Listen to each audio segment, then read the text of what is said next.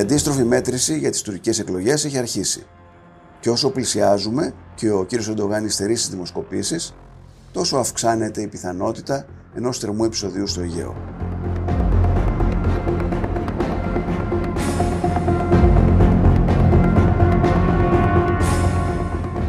Πόσο έτοιμη είναι η Ελλάδα για να αντιμετωπίσει ένα τέτοιο επεισόδιο, αλλά ήμια, τι ρόλο μπορούν να παίξουν τα τουρκικά drones σε τέτοιες καταστάσεις, γιατί το ελληνικό πεντάγωνο ρίχνει δυσανάλογο βάρος στις ειδικές δυνάμεις της χώρας,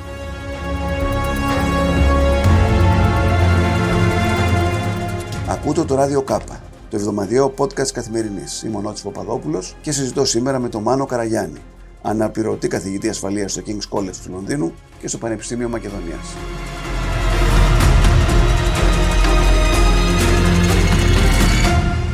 Κύριε Καραγιάννη, καλώς ήρθατε στο Ράδιο Κάπα.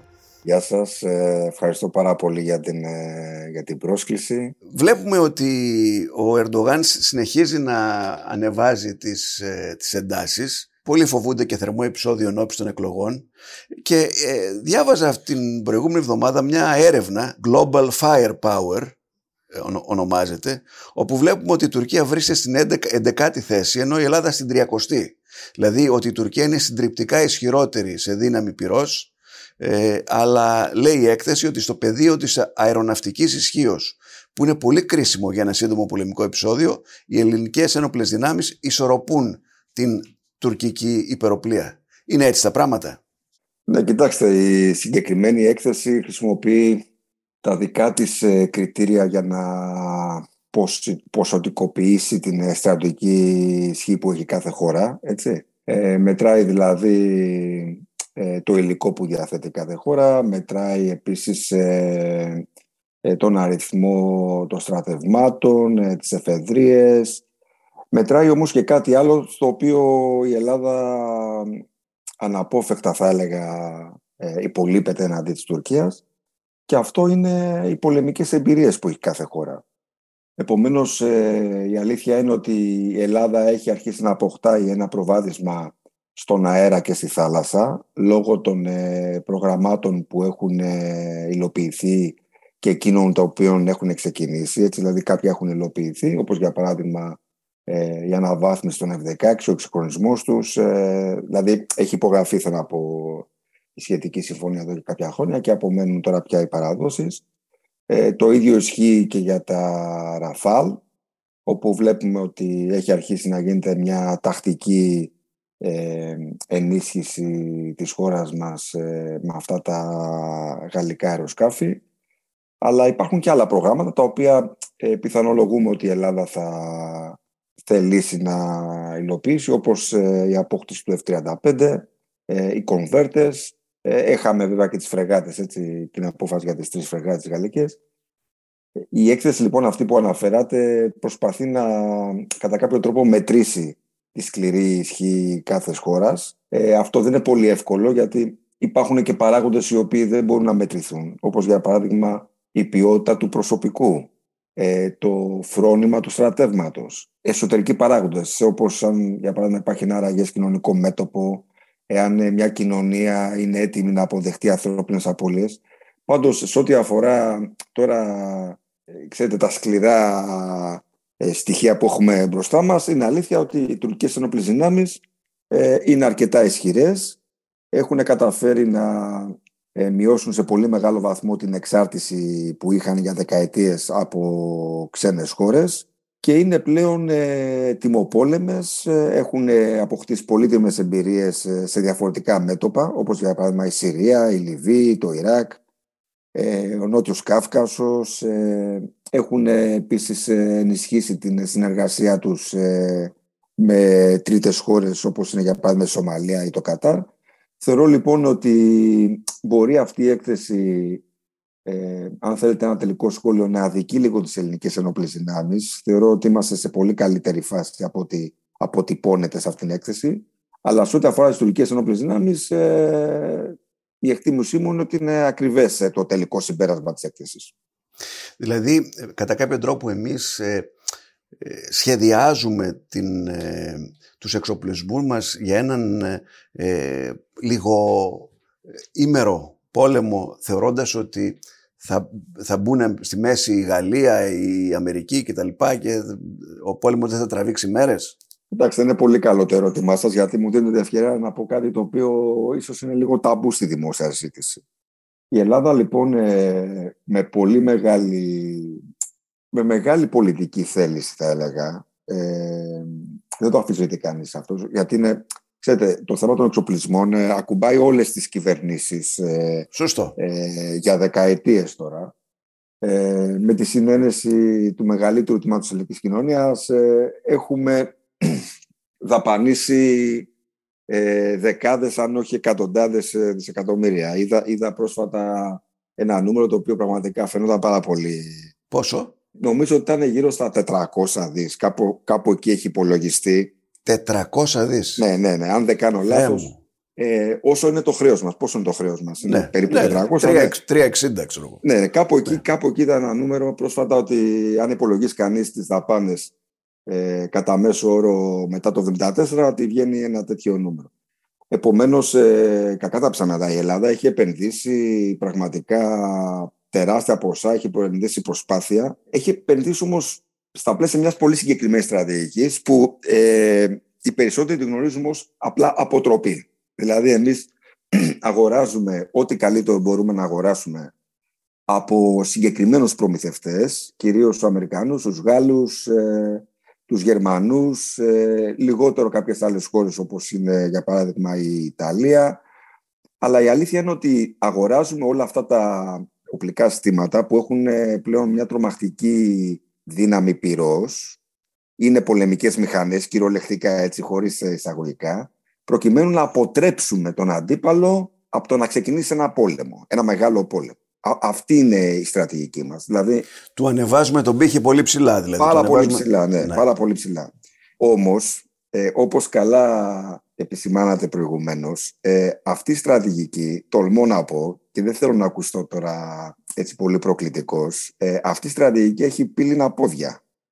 Γιατί πρώτον, ε, βασίζεται σε μια υπόθεση εργασίας που είναι αυτή που περιγράψατε, ότι ο πόλεμος, αν ξεσπάσει ποτέ, Κανείς δεν το εύχεται, αλλά τέλος πάντων οι χώρες λειτουργούν με βάση το χειρότερο σενάριο. Αν ξεσπάσει λοιπόν αυτός ο πόλεμος, θα κρατήσει λίγες μέρες, γιατί πολύ απλά το ΝΑΤΟ, η Ευρωπαϊκή Ένωση, η διεθνής κοινότητα θα βρουν έναν τρόπο να παρεμβούν καταλητικά και να σταματήσουν την άλλη πλευρά. Αυτή η υπόθεση εργασίας, ξέρετε, δεν έχει δοκιμαστεί ευτυχώς, θα έλεγε κάποιος, ε, δεν έχει δοκιμαστεί ποτέ στην πράξη. Ε, αν κάτι λοιπόν μάθαμε από την Ουκρανία, που βέβαια είναι μια διαφορετική χώρα, σε μια διαφορετική περιοχή, είναι ότι αυτές οι υποθέσεις εργασίας ε, πολλές φορές ε, ε, δεν επιβεβαιώνονται, γιατί ξέρετε και αυτοί είχαν μια αντίστοιχη υπόθεση εργασίας. Έτσι.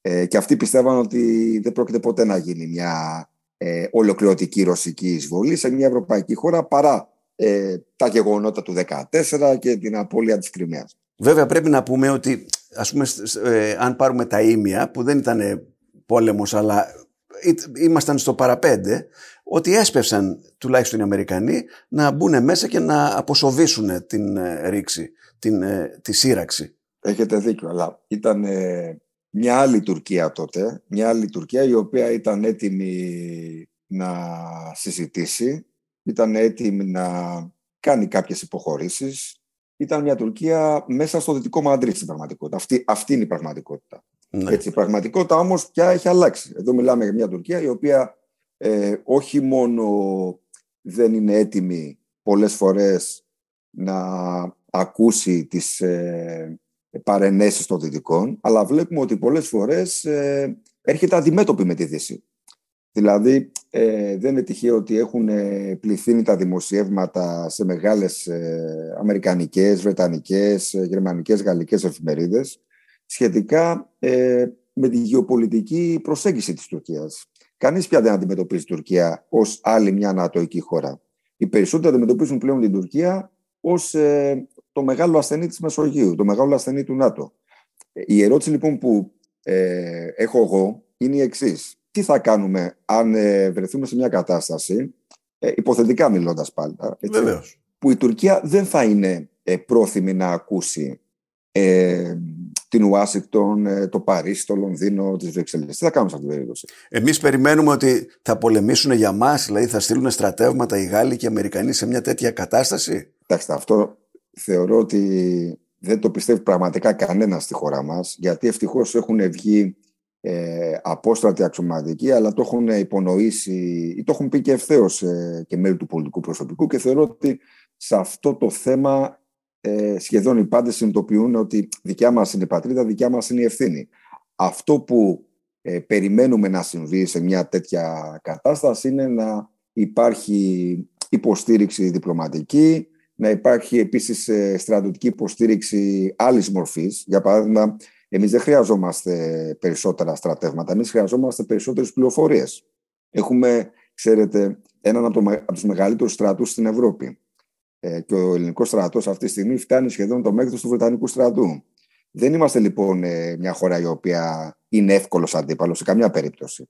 Αυτό όμως που ε, ήθελα να πω προηγουμένως και κάπως σταμάτησε έτσι η σκέψη μου είναι ότι εμείς επενδύουμε μονίμως στην αποτροπή. Επενδύουμε σε αυτή τη στρατηγική που λέει ότι απειλούμε την άλλη πλευρά με ε, μια έτσι, σειρά στρατιωτικών ενεργειών. Αν δεχτούμε επίθεση, θα αντιδράσουμε και με αυτόν τον τρόπο, ε, με αυτές τις απειλές, θα τους φοβήσουμε. Δεν έχουμε επενδύσει πραγματικά στην άμυνα. Άλλο αποτροπή λοιπόν, άλλο άμυνα.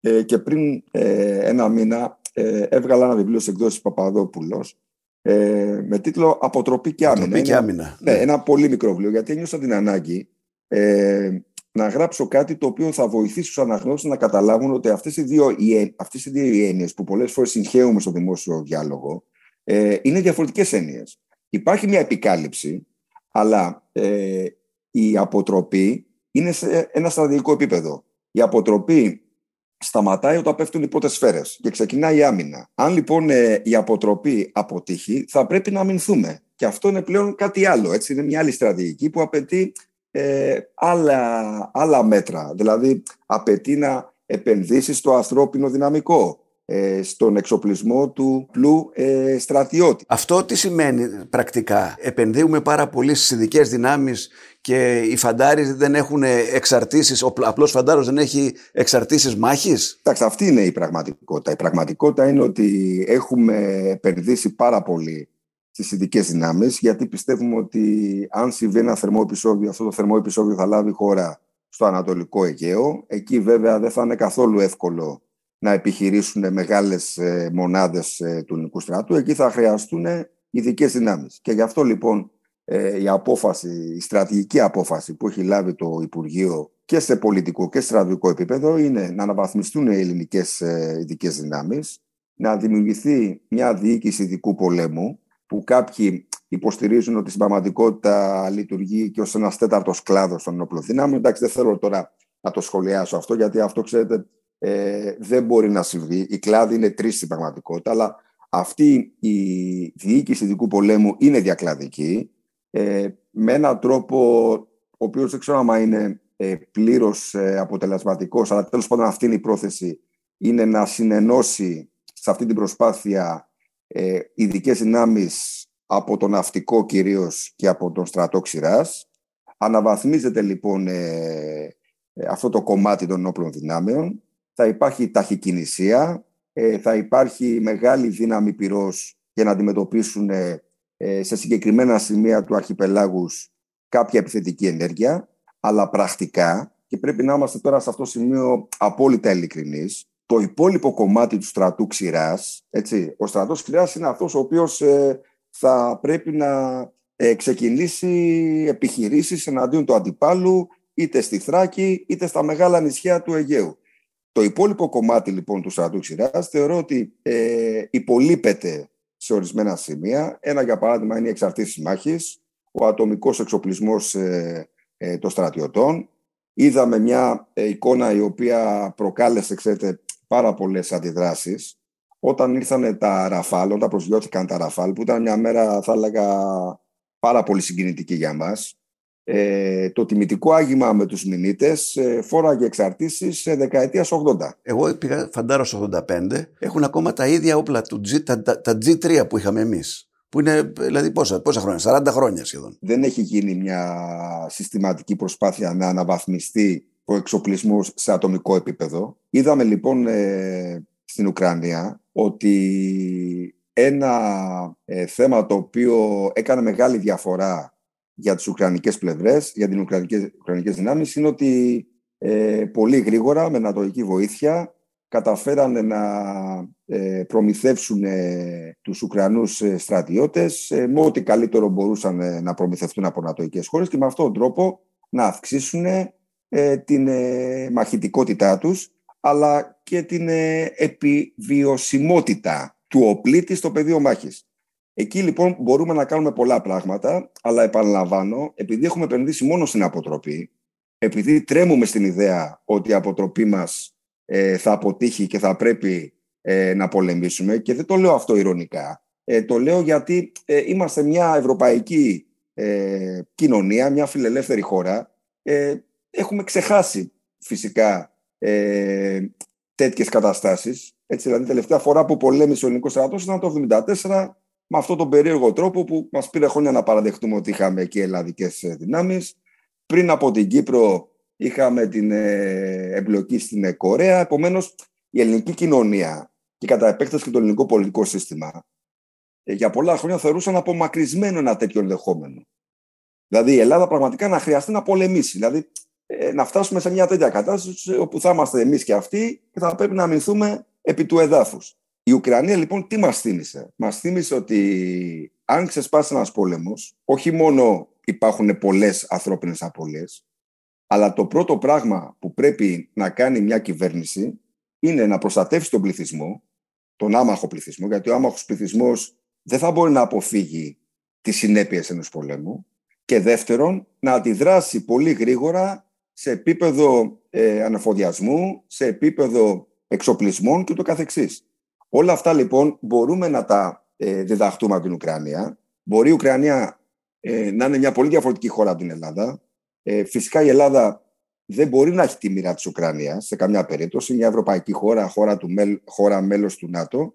Αλλά κοιτάξτε να δείτε, πρέπει να ε, εξετάζουμε πλέον και τα χειρότερα σενάρια. Δεν μπορούμε να ζούμε μόνο με το, καλύτερο, το καλύτερο σενάριο. Πρέπει να εξετάσουμε και τα χειρότερα σενάρια από εδώ και πέρα. Λέτε ότι δεν αντέχουμε τις απώλειες και πράγματι δεν αντέχουμε τις απώλειες και ως κοινωνία, αλλά βλέπουμε ότι οι Τούρκοι είναι αυτοί οι οποίοι ε, κατασκεύασαν το δικό τους drone και έχουν δεν ξέρω πόσα drone στις ενόπλες δυνάμεις, ενώ εμείς ακόμα προσπαθούμε να δανειστούμε κανέναν από κάποιον σύμμαχο. Γιατί ε, δεν έχουμε μια στοιχειώδη, ένα στοιχειώδη ε, σχεδιασμό ή να πάμε προς αυτή την κατεύθυνση; Λοιπόν, να προσθέσω σε αυτό που είπατε για τις τουρκικές ε, ε, ένοπλες δυνάμεις και την ε, τουρκική αμετική βιομηχανία, ότι αυτή τη στιγμή η Τουρκία έχει καταφέρει ε, να μειώσει δραματικά, θα έλεγα, την εξάρτηση που έχει από ξένους προμηθευτές. Είναι μια χώρα η οποία ε, πολύ σύντομα θα κατασκευάσει και δικά της άρματα. Ε, έχει στο σχεδιασμό της ε, την προοπτική να κατασκευάσει ένα δικό της μαχητικό αεροσκάφος. Αυτό δεν θα γίνει βέβαια εύκολα, αλλά υπάρχει ο σχεδιασμός και αυτό πρέπει από μόνο του να μας προβληματίζει. Και βέβαια η τεράστια επιτυχία της Τουρκίας είναι η παραγωγή των ε, μη επαδρομένων αεροχημάτων. Είναι μια χώρα η οποία αυτή τη στιγμή εξάγει ε, διάφορα ε, μη επανδρομένα σε διαφορετικές ε, χώρες ε, ανά τον πλανήτη. Και γιατί το κάνει αυτό, όχι μόνο γιατί ανέπτυξε τη δικιά της τεχνολογία ε, με ένα αποφασιστικό επίμονο τρόπο, αλλά γιατί κατόρθωσε, ε, ευτυχώς για εκείνη, δυστυχώς για άλλες χώρες, να δοκιμάσει αυτά τα οπλικά συστήματα σε πραγματικές συνθήκες μάχης. Αυτό είναι που κάνει την Τουρκία μια ξεχωριστή περίπτωση. Δηλαδή, ο δυνητικός αγοραστής που μπορεί να είναι το Κόσοβο, η Αλβανία, η Πολωνία, η Εστονία πλέον, ε, κοιτάνε ότι αυτά τα οπλικά συστήματα έχουν δοκιμαστεί, ε, σε μεγάλο βαθμό κρίνονται ως ε, αποτελεσματικά και επομένως η Τουρκία έχει καταφέρει όχι μόνο ε, να μην εισάγει, αλλά να εξάγει και με αυτόν τον τρόπο να έχει αποκτήσει και πολιτική επιρροή. Έτσι, γιατί άμα εξάγεις ένα οπλικό σύστημα σε μια χώρα, μαζί με, την, μαζί με ένα συμβόλαιο θα αποκτήσει και πολιτική επιρροή. Τα λέω λοιπόν όλα αυτά για να καταλάβουμε ότι εδώ πέρα δεν προσπαθούμε ούτε να υποτιμήσουμε τον τουρκικό παράγοντα, ούτε να τον υπερτιμήσουμε. Όταν λοιπόν έρχεται η ζήτηση στη δικιά μας πλευρά, ε, εδώ πέρα θα μπορούσαν να γραφτούν, ξέρετε, πολλά βιβλία για τα ελληνικά λάθη και τις ελληνικές αποτυχίες, που όλα έχουν ένα κοινό παρανομαστή. Όλα έχουν ένα κοινό παρανομαστή. Αυτός ο κοινός παρανομαστής λέγεται ελληνική γραφειοκρατία, ελληνικό πελατειακό σύστημα, ε, διαφθορά, ε, μη έλλειψη συνέχεια στο ελληνικό κράτος. Όπως βλέπετε, δεν μασάω τα λόγια μου γιατί. Πολύ σωστά. Αυτό το γνωρίζουν όλοι. Δηλαδή και η εφημερίδα σας ε, και άλλα μέσα έχουν αναδείξει αυτά τα προβλήματα. Δεν είναι, ξέρετε, κάποιο μυστικό τώρα για να το κρύψουμε. Και δεν είναι δυνατόν να έχουμε εμείς ε, ξοδέψει 400 δισεκατομμύρια για οπλικά αισθήματα και να μην φτιάχνετε τίποτα στην Ελλάδα; Όμως, κοιτάξτε, θέλω τώρα έτσι που κάπως ε, είπα όλες τις κακές ειδήσεις, να σας αναφέρω και μερικές καλές ειδήσεις. Για, να, για να ανέβει και λίγο η ψυχολογία των φίλων μας άκουρων. Πολύ σωστά.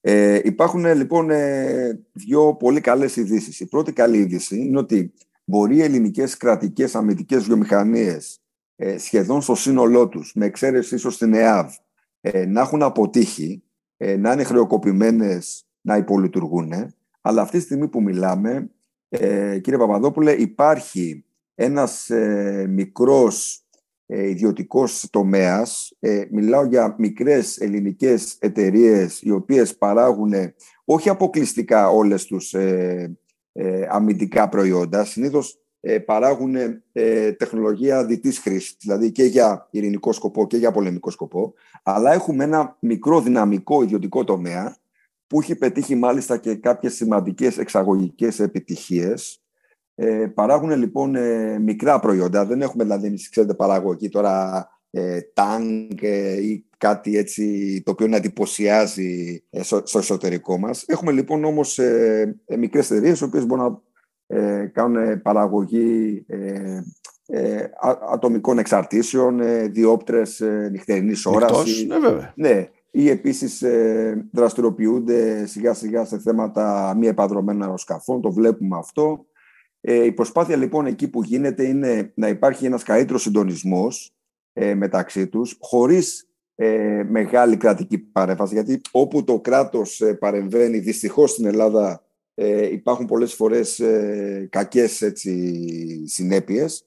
Ε, ταυτόχρονα όμως υπάρχει μια δεύτερη καλή είδηση, η οποία ε, συνδέεται με την πρώτη. Και αυτό είναι ότι η Ευρωπαϊκή Ένωση λόγω του πολέμου της Ουκρανίας έχει αρχίσει να επενδύει ε, στη στρατηγική αυτονομία. Αυτό δεν είναι κάτι εύκολο να γίνει. Αλλά υπάρχει τέλος πάντων μια πολιτική βούληση, υπάρχει σιγά σιγά ένα μονοπάτι έτσι, προς τη στρατηγική αυτονομία. Πρακτικά αυτό σημαίνει ότι έχει δημιουργηθεί ε, ένα κοινό ευρωπαϊκό ταμείο για να χρηματοδοτήσει ε, διάφορα αμυντικά projects. Κάποια λοιπόν από τα δικά μας projects, τα οποία αφορούν μία επαδρομένα αεροσκάφη ή κάποια άλλα αμυντικά προϊόντα, έχουν αρχίσει να λαμβάνουν χρηματοδότηση από το εξωτερικό. Ε, Επίσης, σε αυτή την προσπάθεια που γίνεται ε, και το είδαμε χθες με την υπογραφή ενός πρωτοκόλου συνεργασίας με τέσσερα ελληνικά πανεπιστήμια, ε, το Υπουργείο Οικονομικών, το Υπουργείο Άμυνας, ε, σε αυτή την προσπάθεια θα συνεισφέρει με τον ένα με τον άλλο τρόπο ο επιστημονικός κόσμος της χώρας. Γιατί κοιτάξτε, εδώ τώρα μιλάμε για τεχνολογίες διτή χρήσης. Επομένως, όσοι ε, ακραίοι, γιατί είναι ακραίοι στην πραγματικότητα, πιστεύουν ότι το Μετσόβιο ή το Αριστοτέλειο ή το Πανεπιστήμιο Πάτρας ε, θα εξελιχθούν από πανεπιστήμια, θα εξελιχθούν σε κάτι άλλο, τους διαβεβαιώνω ότι αυτό δεν πρόκειται να συμβεί. Απλά ξέρετε, έχουμε περάσει σε μια εποχή, όπου, σε μια εποχή πολύ, εποχή αβεβαιότητας, όπου σχεδόν όλες οι τεχνολογίες έχουν δει τη χρήση. Ασφαλώς. Τα πανεπιστήμια λοιπόν θα επενδύσουν στην ειρηνική ε, χρήση αυτών των τεχνολογιών και αργότερα έτσι, ε, οι ένοπλες δυνάμεις θα τα χρησιμοποιήσουν αυτά τα projects για αμυντικούς σκοπούς. Να το πω έτσι λίγο ε, απλουστευτικά. Υπάρχουν λοιπόν και κάποιες θετικές ειδήσεις. Ε, υπάρχει κάτι το οποίο καταγράφεται ως μια θετική εξέλιξη. Απλά, όπως είπαμε και προηγουμένως, θα μπορούσε να, να γίνει πολλά περισσότερα. Mm-hmm. Αυτός ο πύραυλος ταϊφούν με τον οποίο μας απειλεί συνεχώς ο Ερντογάν που έχει ε, χίλια λέει χιλιόμετρα βεληνικές κτλ. Ε, είναι κάτι το οποίο πράγματι μας απειλεί, είναι κάτι το οποίο δεν μπορούμε να το αντιμετωπίσουμε; Ωραία, ας, ας δούμε αυτή την ε, απειλή πρώτα σε ένα συμβολικό επίπεδο. Ε, δεν υπάρχει προηγούμενο στο ΝΑΤΟ, δηλαδή το ΝΑΤΟ είναι μια ε, αμυντική συμμαχία από τα τέλη δεκαετία του 40, πάντα υπήρχαν εντάσεις μέσα στο ΝΑΤΟ, οι Γάλλοι, για παράδειγμα, είχαν πάντα τη δικιά τους έτσι, αντίληψη, αλλά μπορώ να σας διαβεβαιώσω ότι ποτέ μα ποτέ ε, μια ανατοϊκή χώρα δεν έχει απειλήσει άλλη ανατοϊκή χώρα με πυραυλική επίθεση. Δηλαδή, Αυτό από μόνο του θα έπρεπε να έχει γίνει πρώτη είδη σε όλο τον κόσμο. Παρένθεση λοιπόν. Το γεγονός ότι δεν έχει γίνει πρώτη είδη σε όλο τον κόσμο ε, πρέπει να το χρεωθούμε εμείς. Πρέπει να μας προβληματίσει. Η απειλή λοιπόν ε, από μόνη της είναι σοκαριστική. Έτσι, αλλά ας δούμε λίγο τη φύση της απειλής. Δηλαδή, έχει όντως μια τέτοια δυνατότητα η γειτονική χώρα; Η απάντηση λοιπόν εκεί είναι ναι και όχι. Ναι, γιατί έχει αρχίσει και επενδύει εδώ και κάποια χρόνια στην πυραυλική τεχνολογία, προκειμένου να αποκτήσει μια δυνατότητα που λίγες χώρες έχουν στον κόσμο. Λίγες χώρες στον κόσμο έχουν καταφέρει να αναπτύξουν πυραυλική τεχνολογία, αυτόνομη πυραυλική τεχνολογία. Έτσι. Η Τουρκία λοιπόν για λόγους ε, εντυπωσιασμού κυρίως θέλει να επενδύσει στην πυραυλική τεχνολογία και έχει αρχίσει να το κάνει. Τώρα, από τη στιγμή που ξεκινάς μέχρι τη στιγμή που φτάνεις σε ένα επίπεδο που λες ότι αυτό το σύστημα είναι επιχειρησιακά έτοιμο, υπάρχει ένα χρονικό διάστημα. Κάθε φορά αυτό το χρονικό διάστημα ποικίλει με βάση τη χώρα, τις δυνατότητές της, ε, τις συνεργασίες, τις συμμαχίες και το καθεξής. Η δικιά μου εκτίμηση, βασισμένη μόνο σε ανοιχτές πηγές όπως καταλαβαίνετε, έτσι, δεν έχω κάποια άλλη πρόσβαση σε ναι. ε, κλειστές πηγές, είναι ότι το τουρκικό καθεστώς θέλει να αναπτύξει αυτή την, ε, τη δυνατότητα για πάρα πολλούς λόγους. Δεν αφορά αποκλειστικά την Ελλάδα, αλλά θα πάρει αρκετά χρόνια. Θα πάρει αρκετά χρόνια γιατί τους λείπουν συγκεκριμένα κομμάτια, δεν έχουν πρόσβαση ε, σε ξένες εταιρείες, γιατί υπάρχει ένα άτυπο εμπάρκο διαφόρων χωρών εναντίον της Τουρκίας και υπάρχει και μια αυξημένη ε, ευαισθητοποίηση στα θέματα πυραυλικής τεχνολογίας για ένα και μόνο λόγο. Γιατί όταν μια χώρα αναπτύξει ένα τέτοιο σύστημα, μπορεί με τις κατάλληλες ε, μετατροπές ε, να τοποθετήσει μια ε, πυρηνική κεφαλή. Ναι, και να τη στείλει στην άλλη, μεριά, στην άλλη μεριά του κόσμου. Ακριβώς. Ακριβώς. Συνήθως λοιπόν οι χώρες οι οποίες ε, αποκτήσαν ή θέλουν να αποκτήσουν ε, πυρηνικά όπλα ξεκινάνε. Είναι, είναι το, το σύνηθες ε, στοιχείο εκείνο το οποίο προβληματίζει. Ξεκινάνε με, με πυράβλους, ξεκινάνε με πυραυλική τεχνολογία. Αυτό, αν θέλετε, είναι, είναι ε, ο κίτρινος συναγερμό. Είναι, είναι το στοιχείο αυτό που μας κάνει να προβληματιζόμαστε. Άρα, εγώ τώρα πάω κάπου αλλού την κουβέντα αν καταλάβατε. Με συγχωρείτε. Εδώ πέρα... Και πάω στο ενδεχόμενο η Τουρκία να αποκτήσει και πυρηνικά όπλα κάποια στιγμή. Να θέλει να αποκτήσει. Έτσι. Γιατί βλέπουμε ότι ήδη έχει, προχωράει σε, σε πυρηνικούς σταθμούς για παραγωγή ρεύματος που θα μπορούσαν με κάποιο τρόπο να χρησιμοποιηθούν τα, τα, φαντάζομαι τα πυρηνικά κατάλοιπα δεν ξέρω πώς λέγονται αυτά τα υλικά να χρησιμοποιηθούν με, με άλλο τρόπο έτσι δεν είναι; Ναι, υπάρχει, σας θυμίζω μια δήλωση του Ερντογάν νομίζω πριν κανένα χρόνο έγινε ότι δεν είναι δεν είναι δίκαιο κάποιες χώρες να έχουν πυρηνικά όπλα και κάποιες άλλες να μην έχουν. Υπονοώντας ότι θα ήθελε και η Τουρκία να αποκτήσει πυρηνικό όπλο. Σας θυμίζω επίσης ότι αυτή η ιστορία πάει πίσω στη δεκαετία του 80. Δηλαδή, έχουμε από τη δεκαετία του 80 κάποιες ενδείξεις ότι η Τουρκία βοήθησε το Πακιστάν στο δικό του ε, κρυφό πυρηνικό πρόγραμμα με κάποια ανταλλάγματα τα οποία δεν τα ξέρουμε. Επομένως, αυτή η συζήτηση, κύριε Παπαδόπουλε, δεν είναι κινδυνολογίας σε καμιά περίπτωση. Μπορώ να σας διαβεβαιώσω Μπορώ, αν θέλετε. Ναι, καταλαβαίνω τι λέτε. Να αναφέρω δημοσιεύματα, για παράδειγμα, από το Economist, που θεωρεί ότι η Τουρκία είναι μια τέτοια χώρα, μια χώρα η οποία φλερτάρει με την ιδέα των πυρηνικών όπλων. Σε κάθε περίπτωση, εμείς λοιπόν πρέπει να παρακολουθούμε πάρα πολύ στενά, όχι απλά τις δηλώσεις, αλλά τις πραγματικές δυνατότητες που έχει η Τουρκία προς αυτή την κατεύθυνση. Και εδώ πάλι έχω να αναφέρω μια καλή είδηση, ότι η Ελλάδα έχει αυτή τη στιγμή οικοδομήσει ε, ίσως την ισχυρότερη κυριολεκτικά ε, αντιαεροπορική, αντιβαλιστική άμυνα ε, στη Μεσόγειο. Να μην πω τώρα σε όλη την Ευρώπη, για ακούστε υπερβολικό.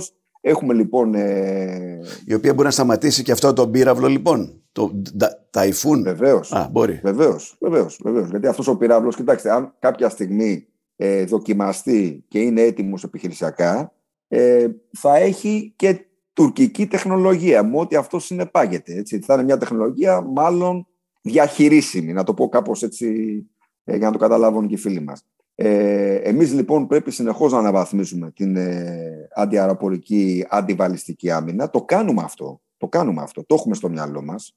Δεν είναι τυχαίο ότι ε, στείλαμε μια πυροβολαρχία ε, πάτριο της Σαουδική Αραβία με αντάλλαγμα οι Σαουδάραβες ε, σύμμαχοι να αναβαθμίσουν ε, ε, τους ε, Patriot. Επομένως, το έχουμε στο μυαλό μας. Θέλω να πω δηλαδή ότι εντάξει, ας μην τα ισοπεδώνουμε όλα. Έχουμε... Προφανώς, προφανώς. Κάποιες φορές έχουμε κάνει και τις σωστές κινήσεις. Στην καθημερινή υπήρχε τις προάλλες μια συνέντευξη ενός Ισραηλινού, ο οποίος έλεγε ότι το Ισραήλ έχει εφεύρει ένα αντιπυραυλικό σύστημα με λέιζερ, Iron Beam το λένε, που μπορεί να καταστρέψει σε λίγα δευτερόλεπτα εισερχόμενους πυράβλους και στοιχίζει και πάρα πολύ φτηνά. Θέλω να πω, ε, είναι πράγματα τα οποία για μας είναι ε, πρωτοφανή. Δεν είχα, εγώ νόμιζα ότι ήταν ε, κάτι το οποίο το βλέπαμε μόνο στα ταινίες επιστημονικής φαντασίας. Αλλά φαίνεται πως ο κόσμος πάει και προς εκεί. Έχουμε μπει σε αυτήν την εποχή της αβεβαιότητας. Αυτό πρέπει να καταλάβουμε. Και αυτό, ξέρετε, δεν αφορά μόνο τη σχέση μας με την Τουρκία. Αφορά τις διακρατικές σχέσεις, αφορά τις μεγάλες κρίσεις που έχει αρχίσει και βιώνει η ανθρωπότητα. Ε, δεν αναφέρομαι τώρα μόνο στην πανδημία ή στην ενεργειακή κρίση, αναφέρομαι κυρίως στην κλιματική κρίση. Ε. Για παράδειγμα, ε, σε αυτό το θέμα δεν έχουμε συνειδητοποιήσει τι θα αντιμετωπίσουμε τα επόμενα χρόνια. Ε, καταστάσεις οι οποίες θα επηρεάσουν ε, όχι απλά το επίπεδο ζωής, θα επηρεάσουν την οικονομική ζωή, θα επηρεάσουν ε, τα πάντα. Έχουμε λοιπόν μπει σε αυτή την εποχή. Άρα πρέπει να τα βλέπουμε τα πράγματα ψύχρεμα. Δεν πρέπει να έχουμε, ξέρετε, ε, παροπίδες εδώ πέρα και να θεωρούμε ότι όλα αυτά είναι ακραία σενάρια. Ε, σας θυμίζω ότι η Τουρκία αυτή τη στιγμή που μιλάμε είναι η μοναδική χώρα η οποία δεν έχει επιβάλει κυρώσεις στη Ρωσία. Είναι μια χώρα η οποία. Βγάζει δισεκατομμύρια από αυτή τη σχέση. Ακριβώς, ακριβώς. Οι, οι Ευρωπαίοι δεν λένε τίποτα γι' αυτό. Δεν λένε τίποτα. Έχει στρατολογήσει, θα σας πω τώρα χειρότερα πράγματα, άμα μου επιτρέπετε. Έχει στρατολογήσει τζιχαντιστές και τους έχει στείλει στη Λιβύη ή τους έχει στείλει στον Αγκόνο Καραμπάχ. Δηλαδή, εγώ όταν ξέρετε, διάβαζα τις ειδήσεις, τις πρώτες ειδήσεις ότι έχουν στείλει τζιχαντιστές στον Αγκόνο Καραμπάχ στη Λιβύη, πίστευα για να είμαι ειλικρινής μαζί σας και με τους ε, ακροατές που μας ακούνε, ότι είναι παραπληροφόρηση. Κάποιος διαρρέει ε, ψευδές ειδήσεις. Έλεγα δεν μπορεί να το κάνει αυτό μια ανατολική χώρα. Δηλαδή, πώς μια ανατολική χώρα μπορεί να στρατολογήσει ε, μέλη του ISIS ή της Al-Qaeda να τους βάλει μέσα σε τουρκικά αεροπλάνα και να τους στείλει να πολεμήσουν σε κάποια άλλη εμπόλεμη ζώνη; Δεν μπορεί να γίνει αυτό το πράγμα. Κι όμως η πραγματικότητα είναι τόσο σκληρή και τόσο αδυσόπιτη που πρέπει να μας κάνει να προβληματιζόμαστε. Δηλαδή η Τουρκία αυτή τώρα που έχουμε απέναντί μας θα παραμείνει μια ανατοϊκή χώρα, θα παραμείνει μια χώρα που υποτίθεται έχει ένα φιλοδυτικό προσανατολισμό ή θα εξελιχθεί σε κάτι άλλο. Επομένως, εμείς θα πρέπει να αναλογιστούμε αν αυτή η στρατηγική που έχουμε οικοδομήσει απέναντι στην Τουρκία, γενικότερα έτσι, η εθνική στρατηγική μας, είναι πια η, ε, η κατάλληλη ή πρέπει να πάμε σε κάποιες άλλες λύσεις. Αυτή η συζήτηση δεν έχει γίνει στην πραγματικότητα ακόμα. Αυτό που λέτε μου θύμισε μια φορά που ήμουνα στο, στο Ισραήλ. Ένας ε, ανώτος, πρώην ανώτος αξιωματικός μου είχε πει ότι τώρα η Ελλάδα δεν έχει τίποτα να. Δεν φοβάται πραγματικά την Τουρκία, γιατί αν πραγματικά τη φοβόσασταν, έχετε και την τεχνολογία και τα χρήματα να έχετε ξεκινήσει μια. Ε, ε, να προχωράτε προς την κατεύθυνση να αποκτήσετε μια πυρηνική ικανότητα. Μήπως λοιπόν και εμείς κάποτε πρέπει να το συζητήσουμε αυτό το μεγάλο ταμπού, όταν ήδη η Τουρκία φτιάχνει, έχει πυρηνικά εργοστάσια; Κοιτάξτε, θα σας πω τώρα λίγο σύντομα θα το κάνω αυτό. Ποια, ποια είναι η ιστορία αυτής της συζήτησης; Υπάρχει αυτή η συζήτηση στην Ελλάδα. υπήρχε μια συζήτηση στην Ελλάδα. Μετά το 1974, δηλαδή μετά το 1974, δημιουργήθηκε ένα σοκ στην Ελλάδα. Έτσι, γιατί καλός ή κακός βλέπαμε την Κύπρο ως προέκταση της ελληνικής δημοκρατίας. Επομένως, το τι συνέβη στην Κύπρο τραυμάτισε, όχι απλά την ελληνική κοινωνία, τραυμάτισε και το πολιτικό σύστημα. Ε, το βιώσαμε ως μια ήττα. Έτσι το βιώσαμε. Έτσι. Όχι μόνο γιατί ε, υπήρχε απώλεια εδάφους και ε, χιλιάδες άνθρωποι εκεί πέρα Προφανώς. προσφυγοποιήθηκαν και δολοφονήθηκαν, αλλά επειδή υπήρχαν και ελλαδικές δυνάμεις. Εγώ το λέω αυτό γιατί έχω περαιτήσει την ελληνική δύναμη εκεί. Επομένως, έχω μια αυξημένη ευαισθησία σε αυτό το θέμα. Μετά το 1974, λοιπόν, ξεκινάει μια συζήτηση, κυρίως σε ακαδημαϊκό επίπεδο, εάν μπορεί να γίνει κάτι τέτοιο. Αν μπορεί δηλαδή ε, η Ελλάδα να αναπτύξει πυρηνικά όπλα και με αυτόν τον τρόπο ε, να αποτρέψει ε, ένα πόλεμο. Ένα πόλεμο όπως ε, ε, προσπαθούσε να αποτρέψει μέσα από την πυρηνική αποτροπή η Αμερική ένα πόλεμο ε, της Σοβιετικής Ένωσης. Ήταν πολύ λίγοι, ξέρετε κύριε Παπαδόπουλε, εκείνη την περίοδο, δηλαδή δεκαετία 70 και 80, που είχαν το θάρρος ε, να αναφερθούν ε, σε ένα τέτοιο σενάριο. Ο άνθρωπος λοιπόν, ο οποίος ε, θεωρώ ότι πιστώνεται αυτή τη συζήτηση, ε, είναι ο Κώστας Τσίπης, ο οποίος ε, δεν βρίσκεται στη ζωή πια. Ήταν ένας ε, διακεκριμένος Έλληνας καθηγητής από το MIT, ο οποίος ε, συνεργάστηκε με πάρα πολλούς Έλληνες ε, πρωθυπουργούς και υπουργούς. Εκείνος λοιπόν είχε την άποψη ότι δεν είναι καθόλου εύκολο για την Ελλάδα. Ε, δεν χρησιμοποιούσε κάποιο ηθικό ξέρετε, επιχείρημα ότι η Ελλάδα δεν θα πρέπει ποτέ να το να αποκτήσει γιατί τα ποινικά όπλα οδηγούν σε καταστροφή και το καθεξής. Απλά ε, πρακτικά σκεπτόμενος έλεγε ότι η Ελλάδα δεν μπορεί να το κάνει αυτό. Αλλά υπήρχε αυτή η συζήτηση, όπως υπήρχε και μια παράλληλη συζήτηση σχετικά με την ε, πυρηνική ενέργεια, έτσι, την ειρηνική πυρηνική ενέργεια στη χώρα μας. Τώρα, αυτή η συζήτηση, ξέρετε, ε, τελείωσε κάπου στη δεκαετία του 90, γιατί πρώτον, καταλάβαμε ότι κάτι τέτοιο δεν μπορεί να γίνει. Η Ελλάδα δεν μπορεί να αποκτήσει πυρηνικά όπλα, δεν έχει τις δυνατότητες, δεν έχει την υποστήριξη της Δύσης και το δεύτερο είναι ότι μετά τα ίμια επικράτησε μια άλλη λογική στη χώρα ότι πρέπει να κάνουμε εξευρωπαϊσμό της Τουρκίας, δηλαδή ναι. να βρούμε έναν τρόπο να φέρουμε την Τουρκία μέσα στην Ευρώπη και με αυτόν τον τρόπο να κλειδώσουμε το, το θηρίο, έτσι το λέω τώρα λίγο λυρικά, Σωστό. να κλειδώσουμε το, το θηρίο έτσι μέσα από το Ελσίκι σε ένα κλουβί που λέγεται Ευρωπαϊκή Ένωση. Και αυτό λοιπόν απέτυχε. Τώρα, εγώ δεν έχω κανένα ταμπού, να ξέρετε, ως επιστήμονας, να συζητήσω όλα τα ενδεχόμενα, αλλά θεωρώ ότι πρέπει να είμαστε ρεαλιστές και να καταλάβουμε ότι υπάρχουν δύο τρόποι για να αποκτήσει κάποιος πυρηνικά όπλα. Ο πρώτος τρόπος είναι κάποιος να στα δώσει. Κανείς δεν θα μας δώσει εμάς πυρηνικά όπλα. Ο δεύτερος τρόπος είναι να αναπτύξουμε εμείς παρανόμως, γιατί με βάση τώρα τη συνθήκη του 1995 για τη μη διασπορά πυρηνικών όπλων, έχουμε ως χώρα δεσμευτεί ότι δεν θα αποκτήσουμε ποτέ πυρηνικά όπλα και αποδεχόμαστε ότι οι πυρηνικές δυνάμεις είναι οι πέντε αναγνωρισμένες πυρηνικές δυνάμεις μέλη του Συμβουλίου Ασφαλείας, έτσι τα μόνιμα μέλη ασφαλείας. Θα έπρεπε λοιπόν εμείς να έχουμε ένα παράνομο πρόγραμμα, όπως η Βόρεια Κορέα, το Ιράν. Δεν μπορεί η χώρα να το κάνει, δεν θέλει η χώρα να το κάνει, δεν έχει τη δυνατότητα να το κάνει. Μάλιστα. Και εκεί κλείνει η συζήτηση. Τι μπορούμε να κάνουμε όμως; Τι μπορούμε να κάνουμε για να ισχυροποιήσουμε την ελληνική αποτροπή; Η δικιά μου πρόταση, που δεν είναι αποκλειστικά δικιά μου, είναι στην πραγματικότητα να αλλάξει το δόγμα της χώρας. Το δόγμα της χώρας, κύριε Παπαδόπουλε, με βάση τα εφιστάμενα κείμενα, τα οποία δεν είναι όμως προσβάσιμα στο κοινό, είναι αποτρεπτικό, αμυντικό. Αλλά αυτό από μόνο του δεν λέει πολλά πράγματα. Γιατί σήμερα ζούμε σε μια εποχή όπου τα πάντα εξαρτώνται από την ε, ταχύτητα της αντίδρασης. Δηλαδή πόσο γρήγορα θα αντιδράσεις. Έτσι, τις δυνατότητες έχουμε. Έχουμε αυτή τη στιγμή ε, πανίσχυρο στόλο, πανίσχυρη αεροπορία, πανίσχυρο στρατό ξηράς.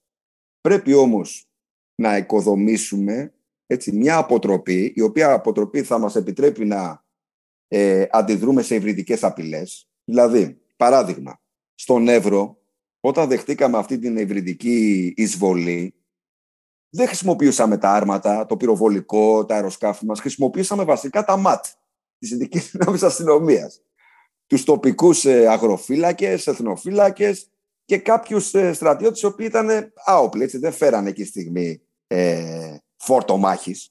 Τι θα κάνουμε αύριο με τα drones; Τι θα κάνουμε αύριο αν δεχτούμε πάλι ένα καλά οργανωμένο κύμα λάθρομεταναστών από την Τουρκία; Αυτές λοιπόν οι βρυδικές απειλές δεν αντιμετωπίζονται με τη δικιά μας αποτροπή. Δεν αντιμετωπίζονται. Εμείς έχουμε οικοδομήσει μια αποτροπή για να αντιμετωπίσει ένα μεγάλο πόλεμο. Στο μεταξύ όμως, κύριε Παπαδόπουλε, μεταξύ ειρήνης και πολέμου υπάρχει μια γκρίζα ζώνη. Η Τουρκία κινείται σε αυτή την γκρίζα ζώνη. Άρα. Δεν θα μπορούσαμε, φαντάζομαι, να, χτυ, να χτυπάμε του λαθρομετανάστες. Δεν Ακριβώς. εννοείται αυτό. Ακριβώς. Ναι, εννοείται. Ακριβώς. Ναι. Άρα, πρόταση νούμερο ένα, έχω γράψει και ένα σχετικό άρθρο στην καθημερινή παλιότερα και, και, ναι, και στο βιβλίο μου μέσα αυτή η πρόταση. Πρέπει να οικοδομήσουμε μια υβριδική αποτροπή. Δηλαδή, όχι μόνο να είμαστε έτοιμοι να αντιμετωπίσουμε μια εισβολή, αν αύριο δηλαδή η Τουρκία εισβάλλει στο Καστελόιζο, το Economist αυτήν την εβδομάδα αναφέρεται σε αυτό το σενάριο. Έτσι. Για να μην με κατηγορήσει κάποιος τώρα ότι κινδυνολογώ. Το Economist, το Βρετανικό Προεδρικό. Έχει άρθρο που λέει: Μπορεί η Τουρκία αύριο να εισβάλλει στο Καστελόριζο. Αν λοιπόν εισβάλλει στο Καστελόριζο, οι στρατιωτικοί μας ξέρουν τι θα κάνουν. Και οι υπόλοιποι ξέρουμε τι θα συμβεί. Τι θα, τι θα κάνουμε όμως στο μεταξύ για αυτές τις γκρίζες απειλές. Η αποτροπή μας λοιπόν πρέπει να αποκτήσει άλλα χαρακτηριστικά. Για να το πω λίγο πιο απλά, πρέπει μέσα στην αποτροπή να ενσωματώσουμε και ενέργειες. Πρέπει δηλαδή να αντιδρούμε. Πρέπει να περνάμε το μήνυμα ότι δεν είμαστε παθητικοί δρόντες όταν δεχόμαστε υβριδικές απειλές. Θέλετε ένα παράδειγμα; Πρέπει να αποφασίσουμε κάποια στιγμή τι θα κάνουμε με τα τουρκικά drones. Δεν μπορεί τα τουρκικά drones να πετάνε πάνω από κατοικημένα νησιά και να μην αντιδρούμε. Εγώ δεν μιλάω για κατάρριψη. Υπάρχουν και άλλοι τρόποι να αντιμετωπίσει. Αλλά κάτι πρέπει να κάνουμε. Δεύτερη πρόταση. Στο θέμα της άμυνας. Εμείς λοιπόν έχουμε από το 1974 και μετά προωθημένη άμυνα. Τι σημαίνει αυτό, Έχουμε μονάδες, φυλάκια στα σύνορα, στον Εύρο, στα μεγάλα νησιά, στις βραχονισίδε, με την ελπίδα ότι η παρουσία αυτών των μονάδων θα λειτουργήσει αποτρεπτικά και αν χρειαστεί θα αμυνθούμε στα σύνορα. Δεν υπάρχει, δεν υπάρχει ξέρετε κύριε Παπαδόπουλε, δεύτερη γραμμή άμυνας. Έτσι, δεν υπάρχει όπως παλιά λέγανε δεύτερη γραμμή άμυνας, ο Νέστος. Θα πολεμήσουμε και χωρίς καμία υπερβολή. Θα πεθάνουμε πάνω στα σύνορα. Έτσι. Ωραία. Υπάρχουν χώρες όπως το Ισραήλ, το Πακιστάν, η Ταϊβάν, η Σιγκαπούρη που έχουν παρόμοια χαρακτηριστικά με εμάς σε ό,τι αφορά τη γεωγραφία. Δηλαδή, εμείς δεν έχουμε στρατηγικό βάθος. Οι Τούρκοι έχουν στρατηγικό βάθος και το είδαμε αυτό βέβαια την περίοδο 19-22. Όταν ο ελληνικός στρατός μπόρεσε να καταλάβει εδάφη, αλλά όσο εισερχόταν προς το εσωτερικό, προς τα ενδότερα, οι Τούρκοι υποχωρούσαν μέχρι να κάνουν αντεπίθεση. Εμείς λοιπόν δεν έχουμε στρατηγικό βάθος. Πρέπει λοιπόν να αρχίσουμε να συζητάμε δόγματα επιθετικής άμυνας. Αυτό δηλαδή που κάνει το Ισραήλ, η Σιγκαπούρη σε θεωρητικό επίπεδο, η, η Ταϊουάν, έτσι που και αυτή δεν έχει στρατηγικό βάθος. Τι σημαίνει αυτό πρακτικά, για να μην νομίζουν οι φίλοι ότι τα λέμε αυτά θεωρητικά; Πρέπει, εάν η, η αποτροπή αποτύχει και ξεκινήσει ένας πόλεμος μικρής, μεγάλης, σε διάρκειας, κανείς δεν θα ξέρει στην αρχή, να μεταφέρουμε τον πόλεμο, τι επιχειρήσει, στο έδαφος του αντιπάλου. Μάλιστα. Αυτό τώρα σε ένα στρατηγικό επίπεδο. Δεν μιλάω εγώ επιχειρησιακά. Επιχειρησιακά μιλάνε οι στρατιωτικοί, είναι η δικιά τους δουλειά. Σε ένα στρατηγικό επίπεδο όμως, σε επίπεδο δόγματος, πρέπει η ελληνική κοινή γνώμη να αρχίσει να αντιλαμβάνεται πρώτον το μέγεθος του προβλήματος. Το πρόβλημα είναι πολύ μεγάλο απέναντί μας και να αρχίσει να συμβιβάζεται με κάποια σενάρια που, όπως είπατε εσείς προηγουμένως, δεν το είχαμε στο μυαλό μας. Έτσι, δεν είχαμε στο μυαλό μας ότι όλα αυτά μπορούν να συμβούν κάποια στιγμή, αλλά σε ένα τουλάχιστον επίπεδο σχεδιασμού πρέπει να τα έχουμε καλά στο μυαλό μας, θα έλεγα πλέον. Ανοίξαμε πολλά θέματα, αλλά νομίζω πως η συζήτηση είχε ενδιαφέρον. Σας ευχαριστώ πάρα πολύ, κύριε Καραγιάννη. Και εγώ, να είστε καλά.